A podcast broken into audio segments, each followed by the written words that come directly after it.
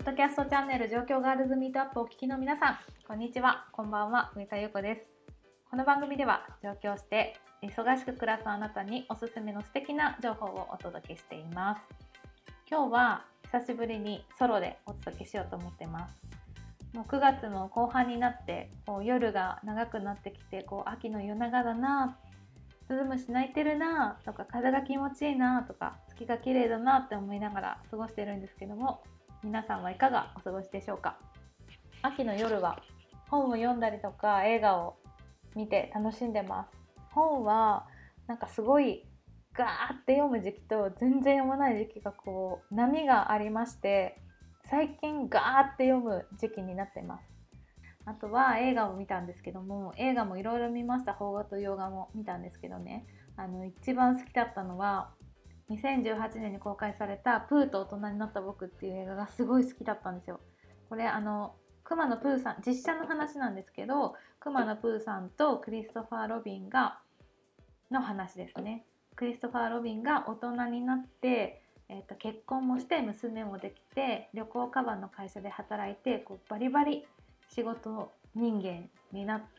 たんですよ。そんなクリストファー・ロビンは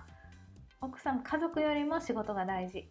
休みを休みの日も急な仕事が入ったからって仕事に行く感じ。でそんなクリストファー・ロビンのもとにもうほんとうんうん十年ぶりにプーさんが現れて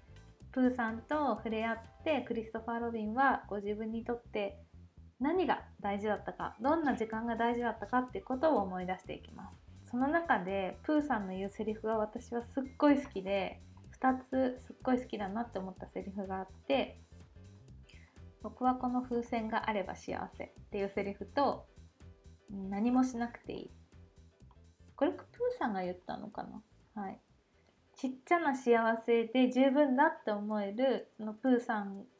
がすっごい素敵。なんかこう昔私すごい休むのがすっごい下手で休みの日にすっごい動き回ったりとか休みの日だから何かしなきゃみたいな風に昔は思ってたんですけど今はすっごいこうぼーっとするっていう時間も大事だなってやっと思えて今こう少しずつあのぼーっとする時間を今取ってるんですけどなんか休みが大事なのは分かってるんだけど何したらいいか分かんないっていう昔の私に見てって 思いました。はい。今回はあとは、えっと、映画じゃないけどすっごい久しぶりにテレビドラマにはまりまして「ミュー404」っていう、えー、星野源さんと綾野剛さんのドラマに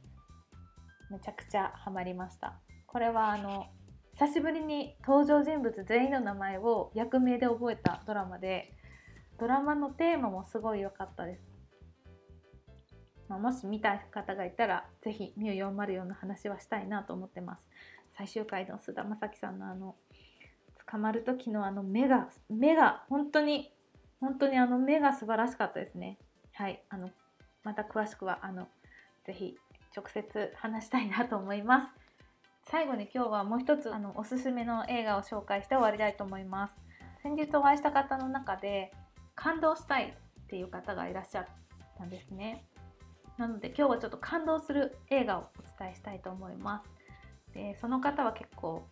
強い女性が出てくる映画が好きであの映画、えっと、スーサイドスクワットのハーレークイーンとか確かあのチャーリーズ・エンジェルも好きだった気がしますね。ああいう戦う女性が結構好きな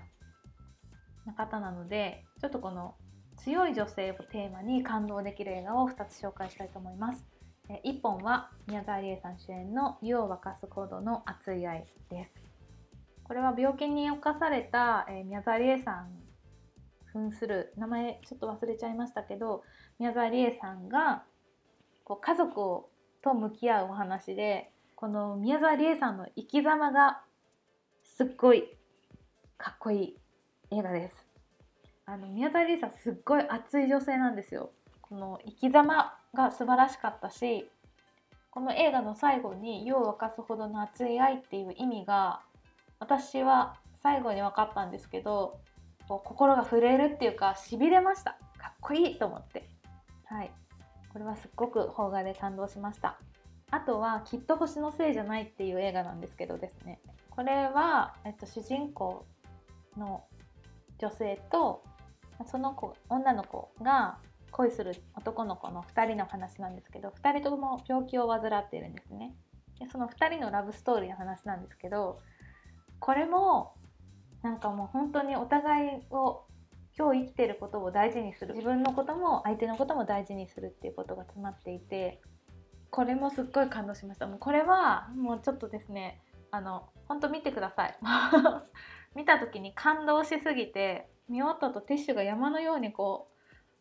目の前にあったみたいな感じでそのぐらいこう泣き泣き果てたすっごい感動した作品でしたタフなんだけど弱さもあるんだけどすごく強い女性そして生き様がかっこいい女性のお話になってますので是非見てみてください。はい、ということで状況ガールズミートアップ今回はこの辺でお別れとなります。次回もお楽しみに。ごきげんよう。